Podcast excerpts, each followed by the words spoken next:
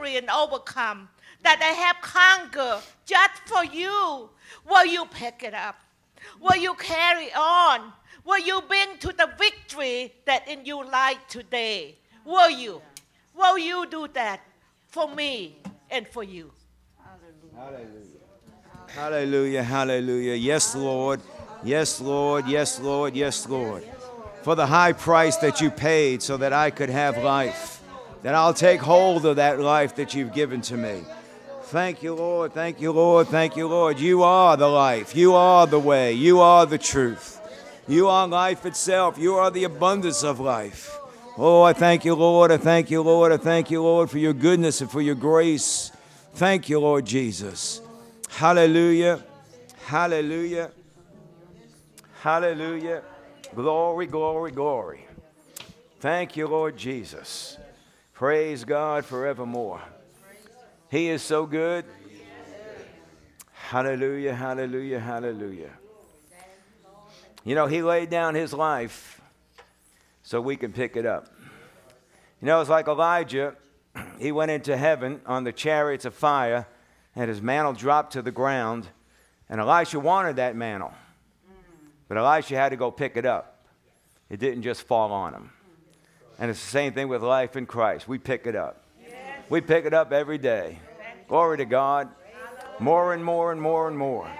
Stepping further and further into the abundance of life, the glories of life. Life that's worth living. Hallelujah.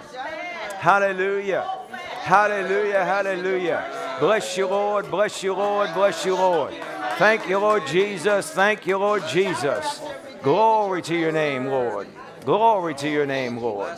Hallelujah. Praise God. Praise God. Thank you, Jesus. Well, turn to somebody and tell them, Welcome to a great life. And you can be seated. Hallelujah. Hallelujah. Praise the Lord. Praise the Lord. Praise the Lord. Thank you, Lord Jesus. Thank you, Lord Jesus. Praise God. Praise God. Well, I've got some things I want to share with you today. I'm sure that's no surprise to you.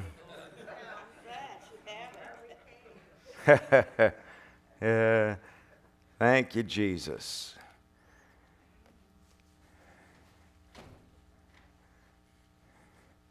Okay, notes anytime you want to come up. I don't know what happens between 20 minutes ago and now. Okay, let's go over here.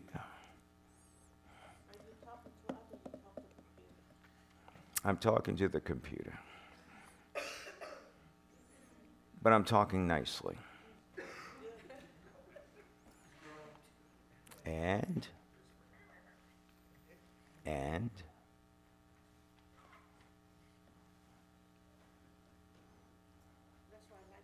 there we go. Well, I was about to run upstairs and print it out.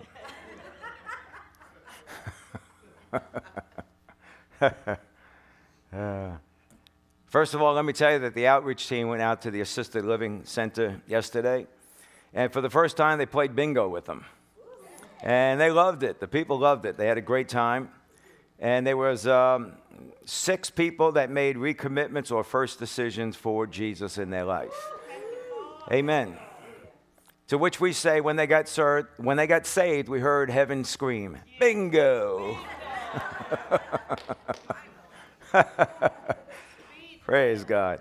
So it was a total blessing for everybody. They had a glorious day there at the assisted living house. It was wonderful for the kingdom, people coming in. Praise God. Amen. And such precious, wonderful people at the assisted living house. Glory to God. So, as we're talking about that, let me just tell you that December 1st, um, Pastor Nid has a project for the residents at Punta Gorda, Brookdale, Punta Gorda Isles um, Assisted Living Home. And it's on uh, Bal Harbour, 250 Bal Harbour, right there in, in Punta Gorda Isles when you first go in on Mar- off of Marion. And we're doing a Christmas party for the people. Going to be singing Christmas carols, playing bingo, and we're doing gifts and having food for all the people there. So we want it to be a total blessing to everybody there at the, at the at the house. and um, share, of course, the love of the Lord with them all. So, people are needed to help with various activities. This is a Christmas deal, and we really want to make it up nice for them. So, please consider sowing your time and your effort into making this a great Christmas for the seniors. They're going to be meeting at Brookdale at 1 o'clock on Friday, December the 1st. So um, I'm not sure, but there might be a sign up sheet in the foyer. Uh, if not, see Dr. Rich or Kathy if you are interested in being a help at that time. So it might be the best or the last opportunity for some people to say yes to Jesus. So, um, with all that's planned, they need some help. If you just want to come for at least part of the time, that would be a great help also. Oh, there is a sign up sheet in the foyer. So if you want more information, you can see Dr. Rich or Kathy Janiak. Amen. Amen. Hallelujah. Thank you, Lord Jesus. How many of you excited about that? Okay, I, I just wanted to make sure because I didn't see it on your face. Oh, they're serving coffee punch. But you have to come for a certain amount of time before you can get any of the coffee punch. Yeah. And you know Pastor Ned makes some good coffee punch. Okay. All right, let's turn over to 2 Timothy chapter 3 and verse 1. And while you're turning there, I want to tell you that my book is out. So, this is my third book, and this one's called Building the Bridge of the Soul. So, um, they're going to be selling them after service in the coffee room. So, you get a chance to go in the coffee room if you want to buy a book. And the books are for, for church folks and even on stream folks. If you're partners with us, it's $10. If you're buying it for somebody else, it's 15 So it's 15 for anybody outside of the church. But if you're here and you're part of, you know, you, you attend here, it's only $10. Okay? What's that? Buy one for myself? Oh, oh yeah, yeah, yeah. Anyway, let your conscience be your guide. Where are we? 2 Timothy chapter 3, verse 1. He says, But realize this, that in the last days difficult times will come. Well, I don't think we have to look far to see that. You know, every place we look, uh, whether it's society, whether it's government, whatever, it's, whatever you're involved in, you can even go to the grocery store. There's difficult times that we're dealing with, isn't that right? Everything you're involved with, with where things used to just go really smooth and really good, uh, you know, as much as you see building going on in the area, lots of building going on, but it's a tedious job to build because everything is just getting difficult. And what's happening is Satan's system is moving strong and wanting to take total control in all things. And in order for him to take total control, it's got to start with the individuals. Isn't that right? Amen. So he says here realize, recognize, and perceive this that in the last days difficult times come. Well, we know we're in the last days. In fact, we know that within, I think, eight years now, the body of Christ will be 2,000 years old which is the end of the sixth day. And then we're going to go into the seventh day. And early on the seventh day, or the, the third day, it says that Jesus rose. So we got, uh, we're going to be two days old or 2,000 years old, and then step into the next dispensation. And early in that dispensation, we'll be headed home. Amen. Amen. Now, thankfully, it won't be the end of life, it'll be the best part of life. Amen. It'll be the beginning of all good things. But go over to Proverbs 27 for a minute, verse 12. Proverbs 27 12. And there's a very, very important statement here made, as well as all the others that are in the Bible. But here in Proverbs 27 12, it says, A prudent man sees evil and he hides himself. The naive proceed and pay the penalty. Okay, so the prudent man sees evil and he hides himself, and it means that he sees it and he guards and protects himself from that evil. He says here the naive will proceed, all right? In other words, they're just going to go with the flow of whatever's going on. They're just going to move on in the flow, but they're going to pay the price, okay? So we have to guard and protect. If we are the prudent person, the wise person, we're going to see it, but we're going to do things to guard and protect ourselves in those days coming up. Amen. Otherwise, you know, you know what the you know what the naive are. Naive is, right? Oh, God will just take care of it. Oh, God will take it. Oh, God will do it. That's the naive, the simple. And there's no wisdom at all in that person.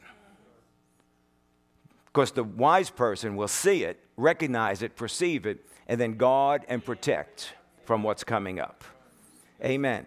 So he says in Timothy, difficult, perilous, dangerous times are coming. And that word difficult also means things that will come to reduce your strength. See, the, the, the, the, the whole idea is to reduce your strength so you're not strong to stand in the days ahead. Oh, I'm just so tired lately. Oh, I just, I just, I just don't feel like doing. See, that's what's happening. Yeah. The pressures of the days are coming on you, and you're not doing anything to stand and to guard yourself and protect yourself against it. You're going in the flow. Yeah. It's come to reduce your strength, and now you're in the flow of a lack of strength. Are you with me? Perilous times, dangerous difficult times will come. Do we see it? Do we recognize it? Well, what are you doing to guard and protect yourself? See, that's the whole question.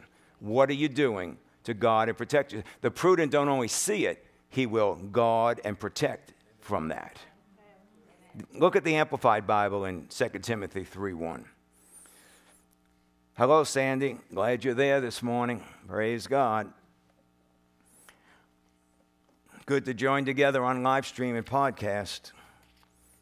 2 Timothy 3 1, he says, But understand this, that in the last days will come, set in, perilous times of great stress and trouble, hard to deal with and hard to bear.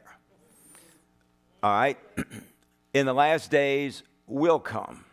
Will come. Not might come, not could come, but it's coming. Isn't that right? And the closer that we get to the end of this dispensation, the more difficult things are going to get. Look at the Passion Translation. It says, But you need to be aware that in the final days, the culture of society will become extremely fierce. You know, culture, well, you can see it's going on. They're becoming more and more fierce. Isn't that right? You can see it out there. Well, it's a sign that we're arriving near to the end. Amen. You know, last week we were in Jacksonville, and uh, when we had to come home, we started driving back from Jacksonville. Okay? When I came to Orlando, I knew I was closer to home. When I came to Camp, Tampa, I said, won't be long now. As I approached Northport, I said, it's right around the corner. And then I came across the Peace River Bridge, and I said, I'm home. But yet, I still had more to go. I was in the season. When I hit Northport, I was in the season of, I'm sorry, when I came across the bridge, I was in the season of being home. But then I actually drove onto the property, I came into the building, and then I sat down in my home. Are you with me? So, where are we in our trip to the end? James 1:12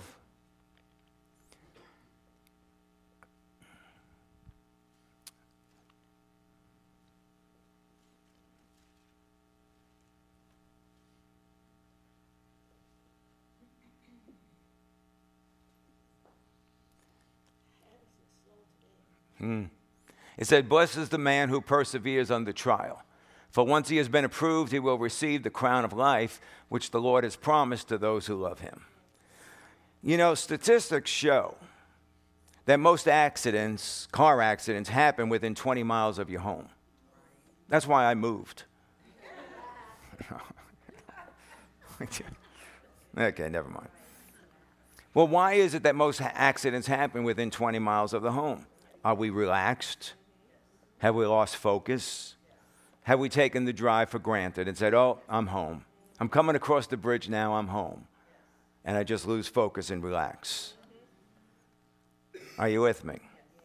So, what is the sign that we're getting close? Difficult, perilous, hard to bear, and society becoming more and more fierce. But yet, it is not impossible to live victorious in these days. The Word of God says we can endure to the end, persevere under trial. We don't have to have accidents in the last 20 miles of the end. We can persevere and receive the victor's crown. That's what that crown of life is it's the victor's crown. Amen. Amen. So that's not about eternal life because he's writing to believers, but he's saying to the believer, enduring and persevering under trial, you'll get the victor's crown. Amen. Have you ever been on a trip and you've been headed home? Okay, and as you're getting home, whether you've come on home on a plane or whether you're driving home, you start to think about when you get home. You're thinking about when you're going to be off the plane, you're going to be out of the car, and you're going to be home. If you were on a long trip, you might be thinking about as soon as I get home, I'm taking a nap. Right? If you had nothing to eat, then you might think, as soon as I get home, I'm going to get something to eat, I'm going to have something to drink. Huh? You might have chores waiting for you when you get home, and you know that. When you get home, you know there's things that you're going to have to do. Right? So, beyond the trip, we're going to be thinking about being home and what we need to do when we get there. Well, what about as we end the as we approach the end days of this dispensation? What are we thinking about? We know it's not the end of life, and it'll be the culmination into a great life. But how great is it going to be for you? There's going to be levels of greatness. There's going to be those that get in by the seat of their pants. Talks about it in Revelation and it's like they all dressed up and they've got a, uh, a, a tuxedo on, but the flap of their pants is open, and no, and the one wearing the tuxedo don't know it. Everybody else knows it. Your flap's open. It's like, what was that story about that? Was it a king with no clothes? Okay, everybody knew it except him. And see, and that's what it is. And this is why you have to be ready and prepared, and you got to check things out. You need to get a 360 mirror and check things out in your life. Because what you do here will determine how it goes there. There are levels of rewards and levels of increase and levels of abundance when you get into your eternal home. And you know, you're going to come back and live on the earth. You're not going to be in heaven forever. You know, if you go in the rapture, you've got seven years of earth time in heaven, and then you're coming back. And then we live here for all eternity. Amen. And the earth will be a whole lot better than it is now. And we all going to be looking better than we do now. no more face creams, no more exfoliating, no more tucking poles, no more nothing. Just going to be looking good. uh, so, what we do here, how we prepare here, how we get ready here, you must know that eternity is coming up. And I've got to prepare things here. Isn't that right? Amen. And the way I prepare things here is by living for the Lord. How we plan for those days in eternity, and how do we plan for the season of the end? Hallelujah.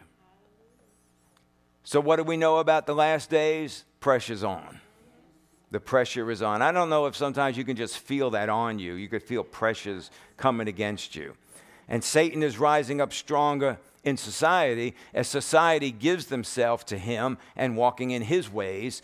Then, therefore, he has more access to move through society, which creates a more and more fierce society. Right? But again, it's we can be victorious over that. So, pressure is on. Stress might be bringing symptoms on us in our body. You might feel like there's an all out attack from hell against you. And we start wondering, what should I do? Where's my answer? What, where do I go? How can I get release from all of this? How can I have peace in my life and not have to deal with all of this stuff? And the answer is, as it always is, faith. The answer is, as it always is, faith. And faith comes by hearing, and hearing by So as I hear the word of God, faith can come to me. Isn't that right? So just like God gave his life for us, we had to pick it up. God's given his word to us, but we have to pick it up. And we have to pick up that life of faith. That faith won't just come upon us. Because faith and real faith is only based on what the Word of God says. Faith in God is faith in His Word and what He has declared in the Bible. So that we can know. Why did, why did He give us the Bible? So you can know what He thinks. And as you know what He thinks, then you can think the same way He thinks. Isn't that right? You can talk the same way that He would talk in your life and circumstances. You know, when, when Jesus um, when he had cursed that fig tree. Remember, and the fig tree died from the roots up. And they were, the disciples were astonished that the fig tree withered. And Jesus made a statement and said, it's written in English, have faith in God. But it actually says, have the God kind of faith, or have the faith that is of God. You know, Jesus is the author and the perfecter of faith. Jesus is the Word made flesh. So Jesus is the author of faith because faith comes from that word. Okay? And he's the perfecter of faith because he'll give you direction by the Holy Spirit to lead you and guide you in that truth so you can apply that word into your life and have the results of that word. Amen. Are you with me? John 16 33. Jesus makes this statement here before he goes to the garden. This is some of the last things he said to his disciples. And he said, These things I have spoken to you, so that in you, so that in me, rather, you may have peace. In the world you have tribulation, but take courage, I've overcome the world. Amen. Now, when did Jesus overcome the world? When he went to the cross and was raised from the dead out of eternal life, out of eternal death, right? So, but he says here, I've overcome the world. Why? Because he's already in the season. See, he's already in that season, ready to overcome. And when he was raised from the dead, he overcame. But he says here, in the world, you have tribulation. So, troubles, tribulation, and trials are a part of life. Great. you know, but for the believer that's developed in the Word of God, conquering is a part of life. Amen. Let me say that again. For the believer who is developed in the Word of God, conquering is a part of life. We all have levels and we all have places of feeling overwhelmed in life. You know, things that may overwhelm you may not overwhelm me, but in a greater level, I could get overwhelmed. But in that level, I, that might be not overwhelming to somebody else, but in greater levels, there is overwhelming to them. Everybody faces it, everybody deals with the same things. Isn't that right? We all have places and levels where we feel pressured. We all have places in our life and levels where we want to give up. Everybody deals with it. It's not unusual. But yet, when we deal with those things, it's not time to quit. You know, I love the hat. Uh, I was in uh, uh, uh, Jacksonville, and Brother Kempy, you remember Kempy and Lisa Womble that was here in September? Brother Kempy has a hat on, and it's the name of his men's group. And the hat says, Man Up. It's the name of their men's group. Well, I think everybody should wear it. When you feel like quitting, you should see the sign man up. When pressures seem like they're getting too strong, look at the hat man up. Well, what man should you man up in? The man Christ Jesus. Man up in him. Isn't that right? Amen. Having done all the stand, then what's the time to do? Stand. Go to Ephesians 6 13 and 14. Ephesians 6 13 and 14. He says, Therefore, take up the full armor of God, that you will be able to resist, the, resist in the evil day, and having done everything to stand firm, stand firm therefore. Having done everything to stand, stand. Isn't that right? Now, notice what it says in verse 13. He said to put on the full armor or take up the full armor of God that you will be able to resist. So, armor is what gives you the ability to resist, is what gives you the ability to stand. In verse 10, he said, Be strong in the Lord and in the strength of his might. So then we're not talking about you in your will and in your flesh and in your human abilities to stand, because everybody has a breaking point. And when you stand in yourself, you will break. But when you stand in him, you will be able, by the power of God, the power of the Holy Spirit, the power of the Word of God, you'll be able to stand. You'll be able to resist. Amen. So he said, take up the full armor of God. He didn't say, put as long as you have it in the closet, you're okay. He didn't say, as long as you go to church once a week, you're okay. He said, take up, put on the full armor of God. Don't leave any piece off take up the whole thing because only by taking on the armor will you be able to resist and to stand. Amen. Amen. And then he says in verse 14, I think it's 14 through 16, stand firm, therefore, having girded your loins with truth, having put on the breastplate of righteousness, having your feet shod with the preparation of the gospel of peace in addition to all, taking up the shield of faith with which you'll be able to extinguish all the flaming arrows of the evil one.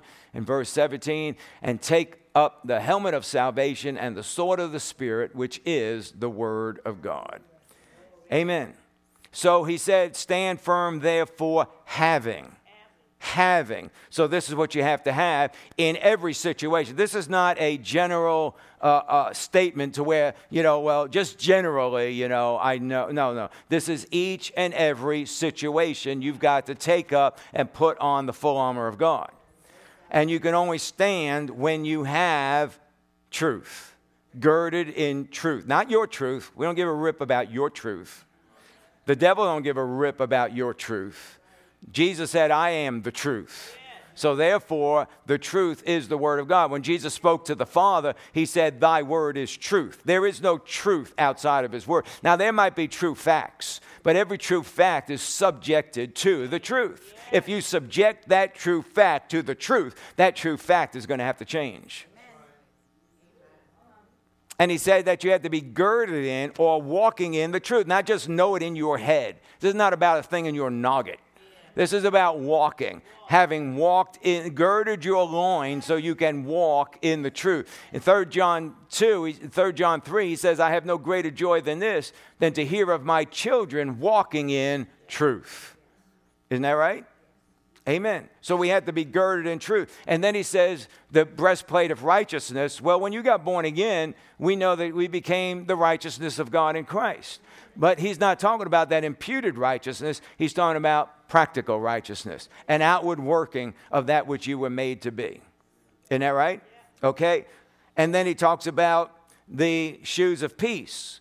Well, the shoes of peace is the shoes based on knowing the Word of God. I'm girded in truth. I'm walking in righteousness. So now I have shoes of peace, which is shoes of stability. It's getting off of that roller coaster ride and getting stable in life. Hallelujah. Amen. And then he says about the shield of faith. Well, the shield of faith is what? It's the Word of God, because faith comes by hearing the Word of God. So you stand behind the shield of faith. When you, the shield was not that little round decorative shield. The shield that they used was as big as a door. It covered them from head to foot, okay? Now, my shield's not as big as Brother Dan's shield. Dan's got a bigger shield than I have, okay? Covers from head to foot and from the right side to the left side. And the idea is you stand behind it. What do most people do? They look, is it really working? And bam, they get hit. you got to stay behind your protection. All right, standing behind the shield of faith. And then it comes uh, the helmet of salvation, which is a renewed mind. And the sword of the Spirit is the word of God in your heart and in your mouth. Amen. This is the armor that we are to take up and put on in every situation. So you ought to have that as a checklist and see where you're at in the midst of every situation.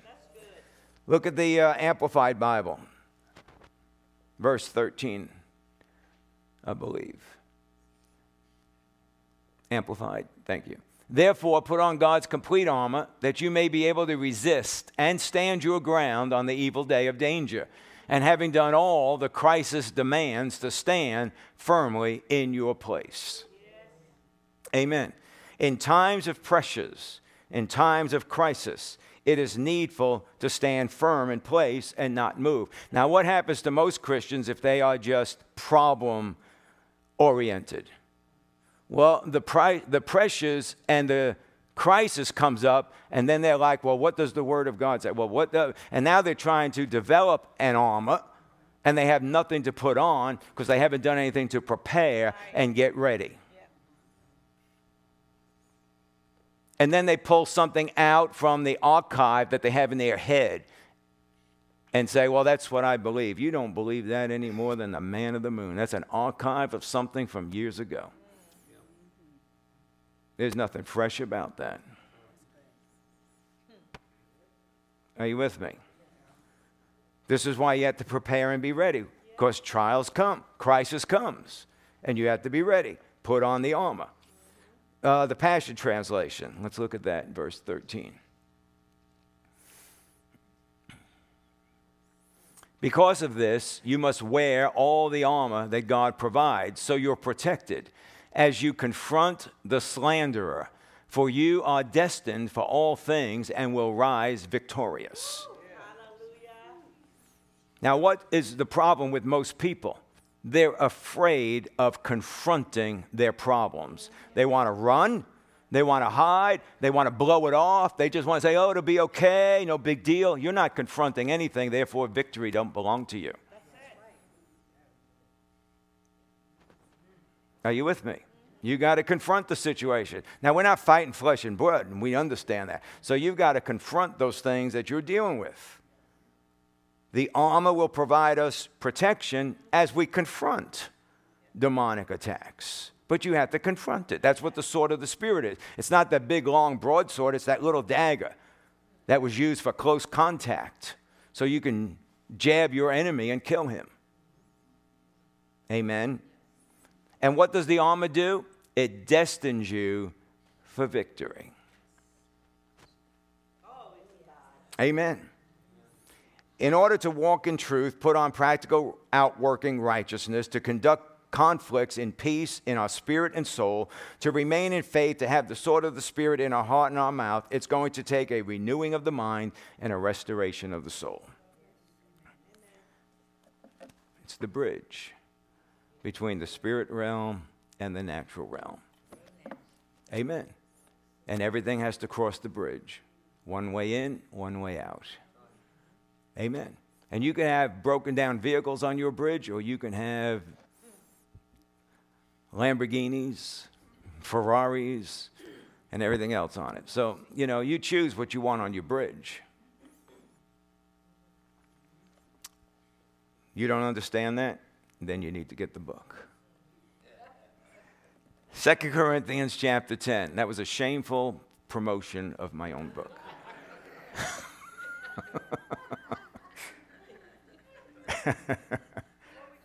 Second Corinthians chapter 10, verses 3 through 6.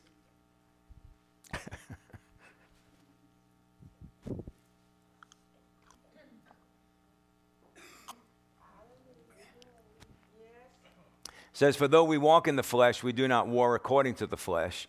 For the weapons of our warfare are not of the flesh, but divinely powerful for the destruction of fortresses. We are destroying speculations and every lofty thing raised up against the knowledge of God, and we are taking every thought captive to the obedience of Christ.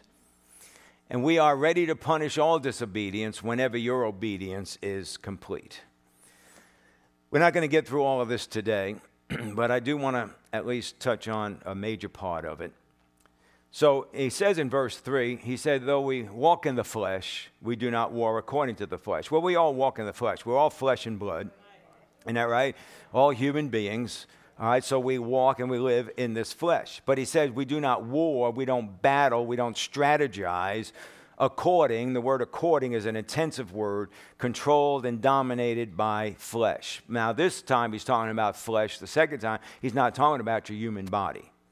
He's talking about the psychological aspect of human nature, which contrasts with the spiritual nature. It is the aspect of human nature which characterized by or reflects typical human reasoning and desires in contrast with those aspects of human thought and behavior that relates to God and the spiritual life. Because we know according to Romans you can set your mind on the things of the flesh or you can set your mind on the things of the spirit. Isn't that right?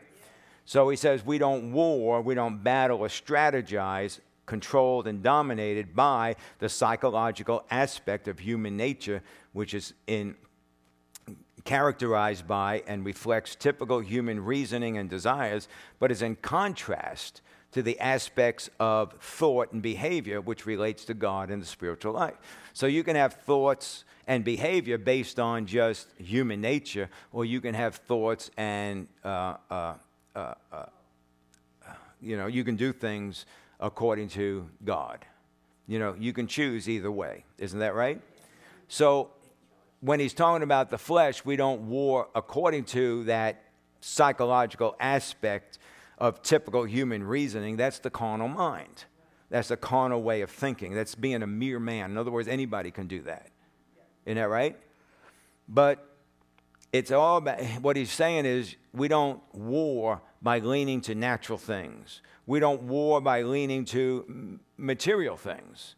We don't war with the weapons of manipulation.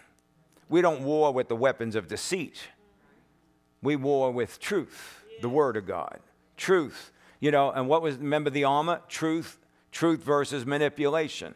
The breastplate of righteousness versus a man's image of success. Peace versus smooth words to deceive. Faith versus the perception of power and knowledge the helmet of salvation versus control, the sword of the Spirit versus schemes and programs. Are you with me? The weapons. We don't war in the flesh. We, we, we do not war according to the flesh, although we walk in the flesh. Verse 4 says, For the weapons of our warfare are not of the flesh. Okay? The weapons means the battle, the strategizing. This not the psychological realm. They're not of the flesh, but they are divinely powerful or made able through God, strong in the Lord and the power of his might. I mean, I don't know about you, but do I want my own self will standing in a situation to take control, or do I want the power of God standing behind me? And I don't know if you realize this, but the older you get, the less and less that will is able to stand. Especially if you're doing it in your own self. Amen. Because all of that stuff is subject to the pressures. But if I do it through God, divinely powerful, it's going to bring to my life capability. It's going to make me competent and make all things possible that no matter what you're facing, victor- victory is possible. Amen. The weapons of our warfare are not of the flesh, but divinely powerful for the destruction or the pulling down, the demolishing and the demant- and dismantling fortresses, strongholds.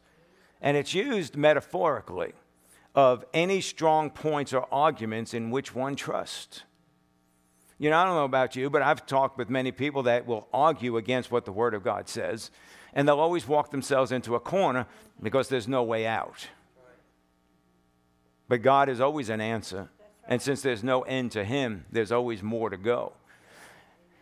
And there's strong points in argument that people just refuse to let go. I remember one time I was over in Gilchrist Park back in the 80s. I'm in Gilchrist Park and we're out there witnessing.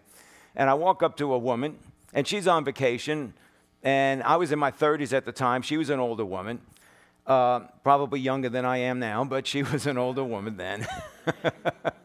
and I, I walked up to her and started telling her about Jesus. And she's sitting there. I think she's got a bottle of scotch or something. I don't know. But she, she I'm telling her about Jesus. And she says, um, I believe in that. I said, You believe in Jesus? I believe in that. No, do you believe in Jesus? I believe in that. I said, Well, the Bible don't say you get saved by believing in that. The Bible says you get saved by believing in Jesus. Do you believe in Jesus? I believe that. She would never say the name of Jesus because she didn't believe. She had some kind of a psychological reasoning and argument that she's holding to, but would not take hold of the truth of the Word of God. Are you with me? If you believe in your heart and confess with your mouth Jesus, not that, but Jesus is Lord. I mean, if somebody came up to you on the street and you were just standing there and said, You, you believe in Jesus, what would you say? Yes, I do believe in Jesus. Glory to God. You know, you'd have no problem because you're saved. Amen. So, any strong points or arguments in which one trusts, that is a fortress or a stronghold. And it says, and uh, the next verse, we are destroying speculations, destroying, demolishing, and it's an intensive word. It means to intensively cast down. Intensively cast down. This stuff about, oh, you know, I just don't pay attention to that. You're a fool. You've just allowed access into your life because you did nothing about it. And then you wonder why life isn't getting any better because you're not intensively casting down the stuff that's coming again. I don't care if you're watching something on TV, driving down the road, you see some kind of a billboard, somebody says something to you. You need to, at least within yourself, intensively cast that thing down. It would be like grabbing somebody by the back of his neck and throwing him down onto the ground and then stepping on his neck. Are you with me? Intensively casting down. And it also means continuous. This is not a one time deal. Because you know, the devil, he can bring, you know, not every thought you have is your own. Thoughts can come to you, right? So, do you think that because you cast down a thought, that thought won't come back again? Oh, you need to cast it down every single time. You need to deal with it every single time. Amen. You want to be a winner every time or just once in a while? Well, then you got to do what you need to do to be a winner every time.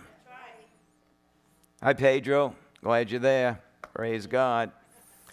Hallelujah. We're destroying speculations or, yeah, speculations or imaginations. And the word spec, it means a reckoning, a calculation, a consideration, and a reflection. We're destroying reckonings, calculations, considerations, and reflections. In the classical Greek, it meant to use, they, they used uh, the word of consideration and reflection that preceded and determined conduct. Because what you think, you will do. Amen. We are destroying, casting down those reckonings, calculations, considerations, and reflections that proceed and determine wrong conduct. Amen. So, if we are to be girded in the truth, then what should we be considering, calculating, reckoning regularly? The Word of God. If we're walking in the truth, then that should be the reckoning calculations of our thinking regularly. Not just once in a while, not just when I have a problem, not just when a situation shows up, but regularly. Why? Because that is your preparation, that is your protection, and that is what you stand behind when the crap hits the fan. And it will always hit the fan. Now, you may not like hearing that, but you won't forget it, especially when it does hit the fan. Because in the world you have tribulations. But if you're not on a regular basis calculating, considering, and reckoning the Word of God, then when that crisis hits, your conduct will be wrong. And there's a way that seems right to a man, but the ends of it will be death. Ruin. Are you with me? If we are to be walking in practical righteousness, what should we be considering? If we're to be walking in peace, if we're to have a shield of faith, what should we be reckoning? If we're supposed to have the helmet of a renewed mind and the sword of the Spirit, the Word of God, in our heart and in our mouth, what should our calculations be based on? It's a consideration of the Word of God as long as it's now, presently. Not like, well, I did that, I think it was last week. No, presently, now. Amen. They, we are to pull down, cast down, and take every thought captive. Well, you got to pay attention to what you think. We all face situations. We've talked about we all deal with pressures. Isn't that right? So, how do we handle situations? It's a key thing right here. How do you handle situations? You know, for a lot of people, their, their handling of situations is what we always called in psychology classes displaced aggression. You know, I took psychology classes. I just never finished the course. I only finished the first half, the psycho part. I never finished the other part. you know. But displaced aggression. So I have a problem maybe at work with the office manager. No, no. please, please. yeah, please. Threaten me with firing me. But suppose you have a problem at work, right? But you don't really handle the problem. So you go home and take it out on your spouse or your family. That's displaced aggression. Or you're all upset over what happened at work, so you go to the grocery store and you don't think that the checkout clerk uh, handled things right, so you get in their face and you tell them off. Well, that's not a problem with that person. It's just you are not handling the situation right. It's displaced aggression. You should have used aggression in that one area, but you didn't, so you use it on other people. And now you feel better, and the other people feel like trash. And they're like, well, what did I do wrong? How about you have a situation and you're in a habit of just laughing everything off? Why just laugh. I'm just laughing it off. Or you handle a situation, you don't really want to confront the situation, so you joke about the whole thing and make all kinds of jokes so that maybe it'll just, you know, everybody will just let go and you don't have to confront anything. Or, there's more. or you're in a situation that you need to confront and deal with, but you don't want to, so you just smile and then hold it all on the inside. And everybody thinks that because you laugh it off joke it off, smile and not let it out, everybody thinks you're patient.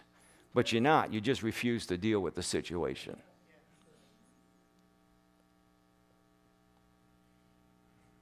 See how quiet it got? See, this is how you deal with your life. This is how you look at your life and examine things. This is not about, well, I'm not a murderer, I'm not an adulterer, I'm not. No. We're not, well, man, I would just hope that we're way beyond that stuff. This is the everyday dealings of life that is stopping the blessings of God getting into your life. And we all have to do it. We all have to deal with it. And to sit there and go, well, I never have a problem, then you ain't doing nothing. I'm telling you right now. You ain't doing nothing. Everybody deals with this stuff. This is a part of life. You might have learned it when you were five years old, and it's become such a part of you, you don't even realize it anymore. And it's become a stronghold of life because we wouldn't deal with the situation. So, my reaction to a situation by displaced aggression, by just laughing it off, or just by joking about it, or just by smiling and holding it on, it's all stronghold because there's, no, there's no answer to the situation. It's kind of like picking up the rug and just trying to put everything underneath it, and then pretty soon there's a whole mountain underneath that rug, and you're still smiling about it, and everybody else is tripping. Are you with me? And then what do we do? We excuse it away. Well, that's just the way I am. Well, is that the way you are because of what you've done in your past and how you've handled life? Or is that the way you are because that's the way God made you? You know, your personality is not based on what, how God made you. Your personality is based on what the world's made you and how you have chosen to deal with situations in life. That's what our personality is all about. Now, character is different. We have godly character in us love, joy, peace, endurance, goodness, kindness, faithfulness, meekness, and self control. That's God's character. It would be nice if that worked out a little more than the other stuff. Are you with me?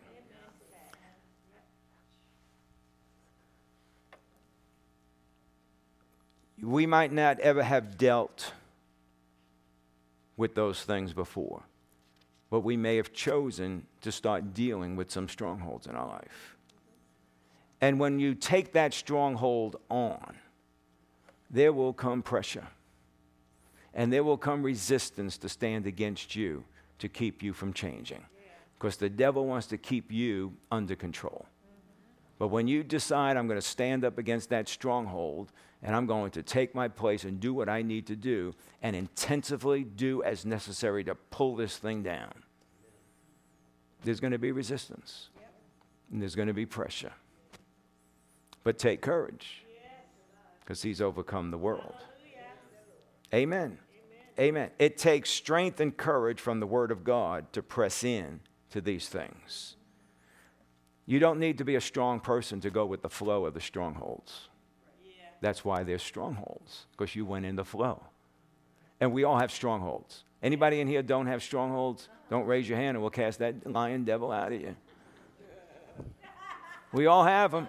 Now, we may not all recognize them, we might not all perceive them. But if you sit and examine your life according to the Word of God, you will see that you do have them. And we can deal with those things. And sometimes you've got to sacrifice soul peace to have real peace. You know, so many times people just, oh, you know, you just got to be peaceful. Well, a lot of times that's just soul peace. And sometimes you're going to have to take that soul peace and kick it out the door and get real peace that comes out from the Spirit. Amen? Amen. You know, Pastor Nid was always a communicator. She grew up in a big family, um, worked on the farm. They had no electricity. In fact, it wasn't until 1984, I think, when we went back to Thailand, that they finally got electricity out at the farm. And you know what electricity meant? It meant you can keep the lights on and work longer. Yeah. That's all it meant. So, uh, so she was brought up as a kid, and they all worked the farm. She had uh, about nine brothers and sisters, and there was her mom, her dad, her grandma. So they, they all talked all day long. I didn't. I did not talk. My family did not talk. My family sat in front of the TV. We looked at the TV, and my father would say, Get me another beer. Or I was the remote, get up and change the channel you know, whatever needed to be done. But we didn't really communicate. Um, never talked about anything serious that I can remember. I seriously can't remember. And um, so I wasn't a communicator, but Pastor Nid was. So Pastor Nid always wanted to communicate. I didn't like communication. What do you need to talk to me for? I didn't like it. So before getting born again, I would blow up about what I didn't want to hear. She would talk about stuff, I don't want to hear that, so I would just blow up, and that was a way of getting things to shut down. Are you with me? But thank God Pastor Nid was stronger than that. She was a communicator. She's going to communicate. She needs to communicate. So when I got born again, I actually pressed into communication. I realized I needed to communicate, that non communication was not a good thing. Okay, and I didn't mind, you know, when I got saved and I'm in the pulpit, you know, I started teaching, fine, you know, but after that, don't talk to me. I don't communicate. So I had to press in based on what the Word of God said and by the power of the Holy Spirit. I had to face some things.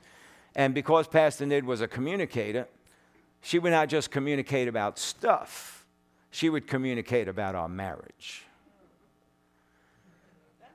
you know, and I'm thinking, what's wrong with the marriage? I don't see any problem here. Why?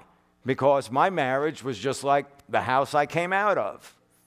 But to her, the marriage was not like what she was used to. She was used to a house of communication. I was not. So I'm fine. Just leave me alone. Don't bother me. I'm going to come home from work and you take care of the kids. You take care of the house. You take care of everything. You do everything. I just go to work. That's all I do. You know, I watched my father would decorate the Christmas tree. He'd get out there with the lights and just throw everything up there.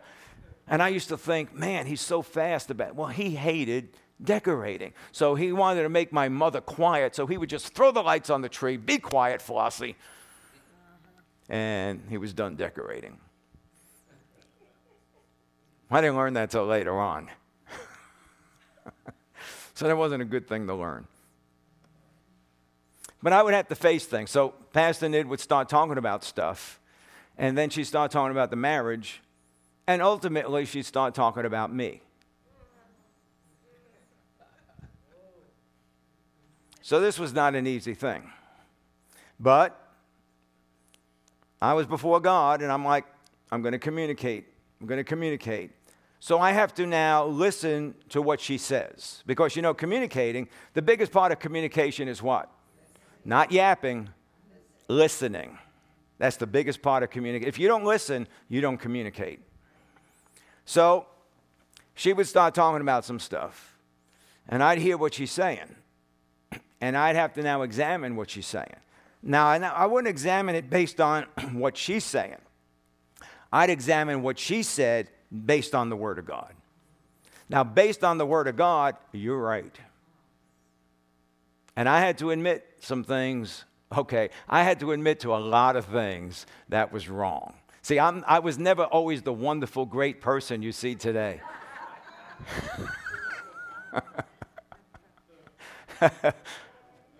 I had some major issues. And I only know that now because I'm on this side of it. So now I can look back and go, major issues, okay? And it took honesty, and then the other H word that everybody hates humility. It took honesty and humility before God and in the face of His word. And I had to say, I'm wrong. And I had to make changes. Why? Because I didn't want to fight against God. I'm not fighting against her. She's just sharing some stuff based on what she has learned from the Word of God, and she's like, You ain't got it together.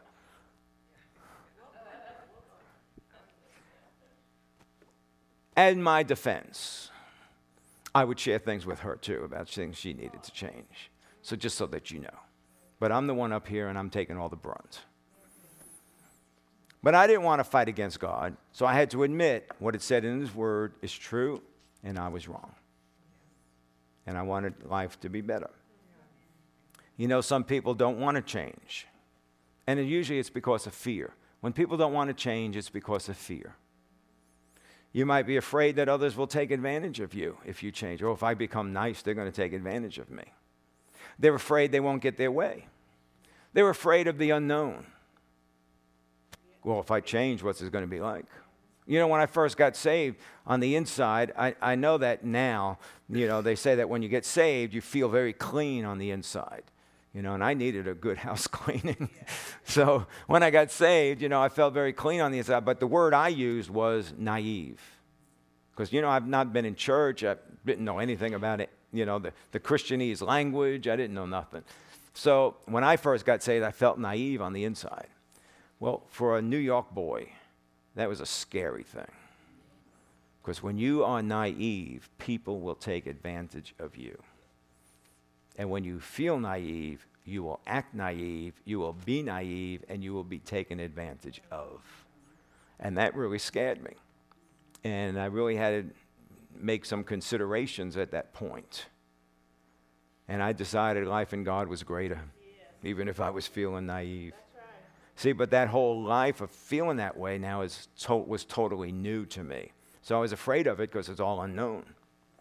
Sometimes people are afraid of changing because they won't get their way anymore.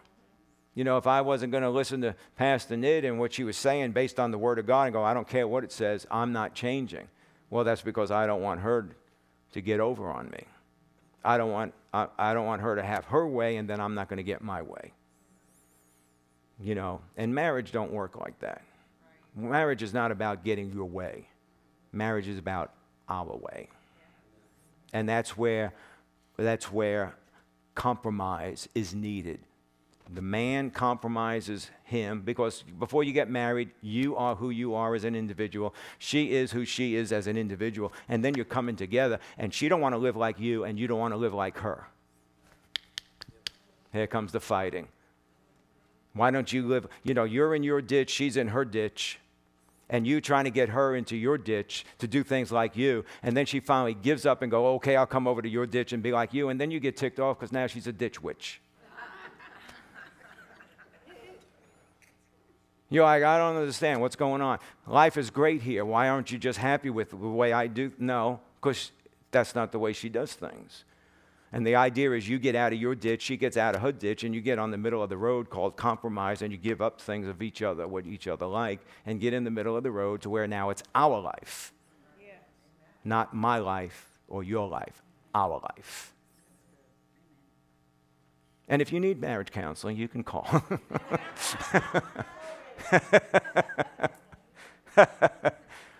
but that's part of our premarital counseling. So it takes more strength to admit that you're wrong than to convince others of your being right. It doesn't take any strength to convince other people that you're right. It takes a lot of strength to, con- to admit that you're wrong. Some people are afraid of change because they're afraid of losing control in situations. Some people are afraid of change because their ego, they, in their ego, they don't think much of a person that gives in.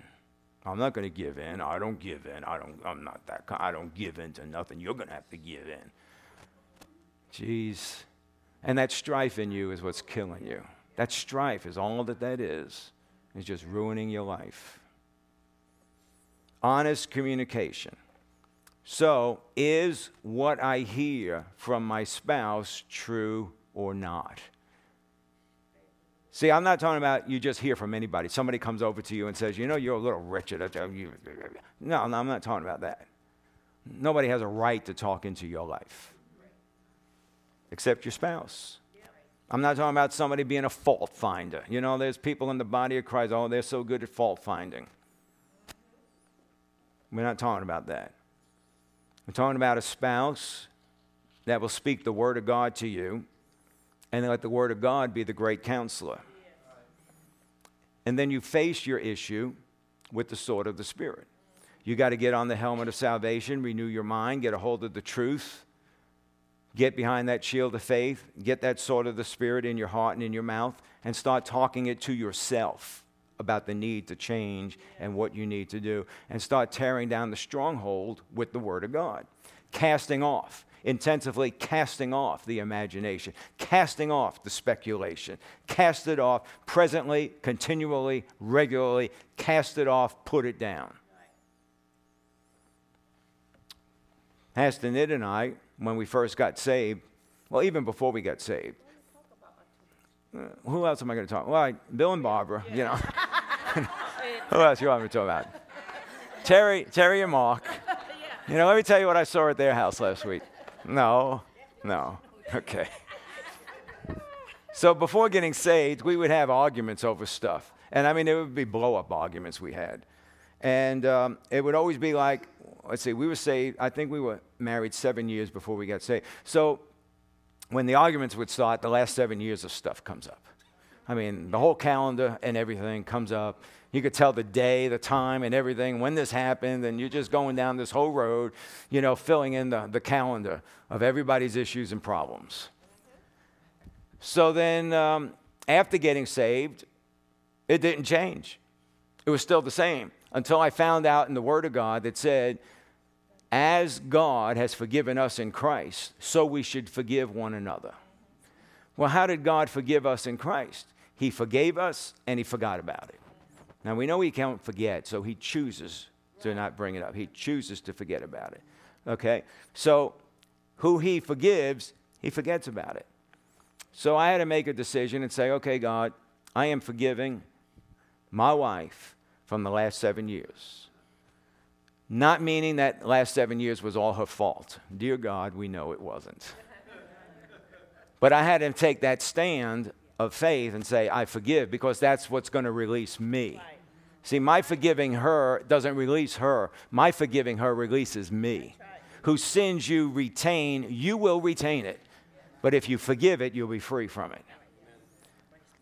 So I chose, I'm going to forget about it. And we'd get into an argument, and here it comes, last seven years.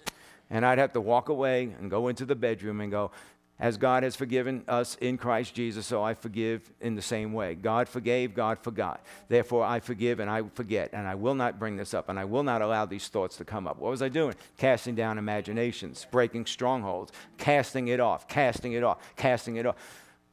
Did it work? For the moment, until the next argument came along. And here comes the seven years again. Well, it wasn't until it was a consistent, consistent, consistent, consistent cast down, cast down, cast down, and not taking, and refused the thoughts to come that it finally stayed away. Now I can't even tell you what she did last week. I don't mean bad things. I mean even anything. I just don't remember. Because I choose not to. The Bible says, forget the things that lie behind and press on to the things that are ahead. Are you with me? See, that's casting down strongholds, casting down the imaginations, pulling down the lofty things that don't line up with the Word of God. And some people would say, well, I can't do that. Well, is it you can't? Or is it you won't? So then the next question is, are you a Christian or not?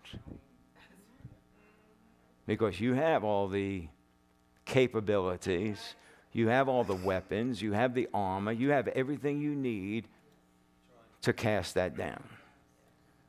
We cannot grow in believing. Listen to this. You cannot grow in believing if you're not continually renewing your mind. You cannot. You cannot grow and increase your believing if you're not continually renewing your mind. We will not grow into the faith that's needed for tomorrow if we continue with yesterday's thinking. You must change. And that's in any area and every area, not just spiritual things, it's everything. You can't keep up with tomorrow if you continue thinking like yesterday. Amen. Pressures are increasing in life, and you won't handle tomorrow's pressures with yesterday's faith. And the moment you think, I got it all together, you just lost it. Because at that point, you quit increasing. The Holy Spirit will help us in renewing our mind and restoring our soul. But you have to give yourself to the Word of God and to fellowship with the Holy Spirit. Serve the Lord in a better way. Live for the Lord in a stronger way. Be a witness for the Lord in a more powerful way. A renewed mind develops in strength of character. If you remember 2 Peter chapter 1, I'll close with this. You remember 2 Peter chapter 1, where it says, Add to your faith virtue, knowledge, self control, perseverance, godliness, uh, brotherly kindness, and love. Well, love is the character and nature of God, but it starts off in faith, and you ought to end up over there with character. Godly character, because when you get to that place of uh, that godly character, the grace that's in Christ will increase in you. And godly character will give strength to whatever you believe at whatever level you believe it. You know, we can all believe the same thing, but we believe them in different levels. And whatever level you're believing in, character will give strength to whatever it is you're believing. You increase character for increased levels of grace in order to handle tomorrow's pressures. They are coming. They are coming. But we can be prepared. We can have a place of strength. We can have a place of protection. And we can be successful. And we can conquer in every area no matter what happens, no matter what comes, no matter what pressures get released in society, it does not matter. We can live victorious. I've said it many times in believing God. I may die, but I will never lose. Never lose. Amen. And when you understand that, you'll never be afraid to press in with God. I might die, but I will not lose. Praise the Lord. Amen.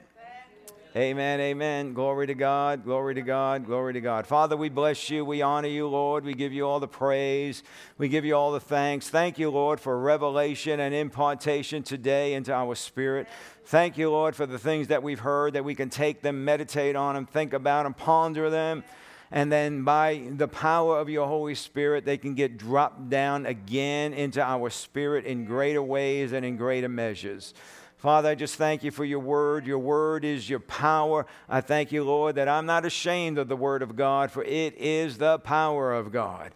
And Father, I thank you. Thank you, Father, that we can walk in that power and walk in that release of power in our life and circumstances. Father, we thank you for it. Thank you for it, Father. Thank you for it, Father. Holy Spirit, I ask you to help us in these things, make these things real on the inside of us, that we will apply them into our life, and that we can walk in the results, walk in the success, and walk as the overcoming conqueror in all things that you've made us to be. We bless you, we honor you, and praise you for these things. In Jesus' name, and everybody said, amen. amen. Glory to God. Hallelujah. Hallelujah, hallelujah. hallelujah. God is good. Christmas party is coming up Friday, December 15th at 6:30. If you would see Pastor Nid to purchase tickets, uh, please do it as soon as possible. Um, it's getting difficult to get some supplies and food and things like that. It's going to be a sit down dinner. All ages are welcome. Guests, of course, are welcome. So if you would see Pastor Nid after service to purchase tickets, and uh, it's going to be Friday, December 15th at 6:30. It's in your announcements, it's in your email, it's on the website, it's on the overheads, and we have hard copies out in the foyer of all the announcements. Amen. Amen. Amen. Father, we bless you and praise you, Father. Thank you for your word today. Father, I thank you that whether those are here in the room or whether they are on live stream. I thank you for your anointing that went forth, that opens our eyes and gives us understanding, Father. That revelation brings about application, that we can walk in these things, take hold of these things. And Father, I just thank you so much that your word is more than enough in every situation. Your word says to give and it's given back to us good measure, pressed down, shaken together, and running over. You said there's one that gives and yet increases all the more. You said that we can bring the tithe into the storehouse, and you open the windows of heaven and pour out a blessing till there's not room enough to receive it, and you rebuke the devourer for our sake.